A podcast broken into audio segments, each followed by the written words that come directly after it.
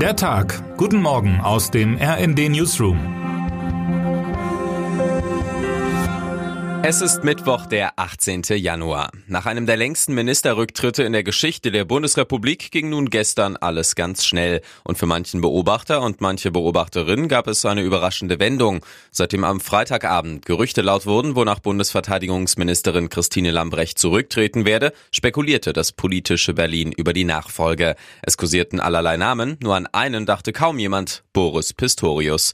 Gestern wurde bekannt, dass der bisherige niedersächsische Innenminister nach Berlin wechseln wird. Auch wenn ihn kaum jemand auf dem Plan hatte, so wirkten die Reaktionen doch durchaus positiv.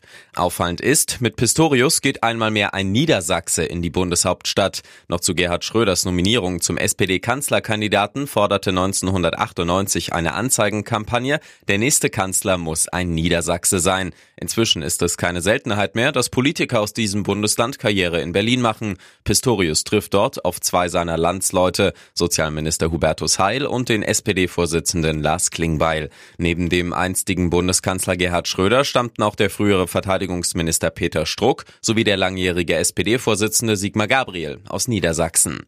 Was macht dieses Bundesland bloß zu einer offensichtlichen Talentschmiede für die große Politik? Dieser Frage ist RND-Chefautor Matthias Koch nachgegangen.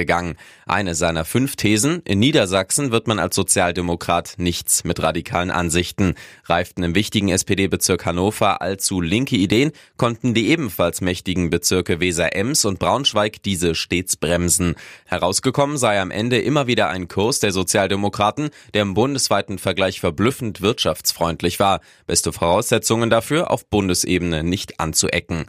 Viel Zeit zum Einarbeiten hat Pistorius nicht. Seit Jahren schleppt das Verteidigungsministerium jede Menge Probleme mit sich herum, die auch die scheidende Ministerin Lambrecht nicht zu lösen vermocht hat. Mehr noch, bereits an diesem Freitag geht es bei einem Treffen auf der US-Luftwaffenbasis in Rammstein um weitere Waffenlieferungen an die Ukraine. Es wird Pistorius erster großer Auftritt auf der Weltbühne. Daniela Fates aus dem RND Hauptstadtbüro in Berlin beschreibt die dringendsten Aufgaben, die nun in Zeiten des russischen Angriffskrieges gegen die Ukraine auf Pistorius zukommen.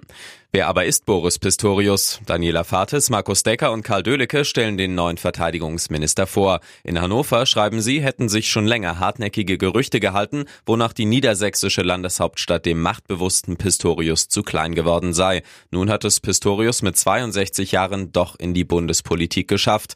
Beobachter und Beobachterinnen jedoch hätten in seinem Fall auf ein anderes Amt in Berlin getippt. Viele hätten den Juristen als potenziellen Nachfolger von Bundesinnenministerin Nancy Faeser gesehen, die in diesem Herbst Herbst zur Landtagswahl in Hessen antreten will. Mindestens einmal aber werden wir noch von Christine Lambrecht hören zum großen Zapfenstreich. Er ist die höchste militärische Zeremonie der Bundeswehr und steht bei weitem nicht jedem Politiker oder jeder Politikerin zu.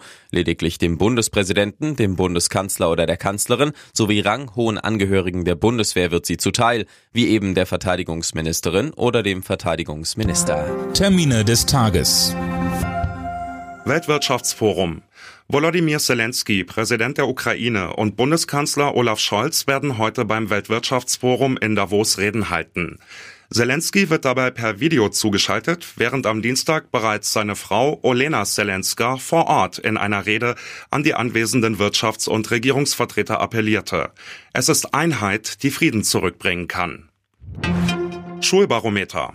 In Stuttgart gibt die Robert Bosch Stiftung heute die Ergebnisse des deutschen Schulbarometers bekannt.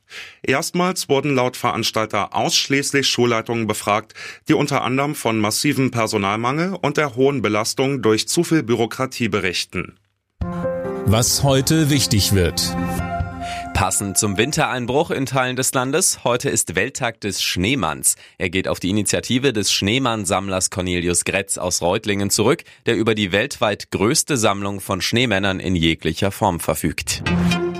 Und damit wünschen wir Ihnen einen guten Start in den Tag. Autor ist Michael Pohl, am Mikrofon Johannes Schmidt und Fabian Hoffmann. Mit rnd.de, der Webseite des Redaktionsnetzwerks Deutschland, halten wir Sie durchgehend auf dem neuesten Stand. Alle Artikel aus diesem Newsletter finden Sie immer auf rnd.de slash der Tag.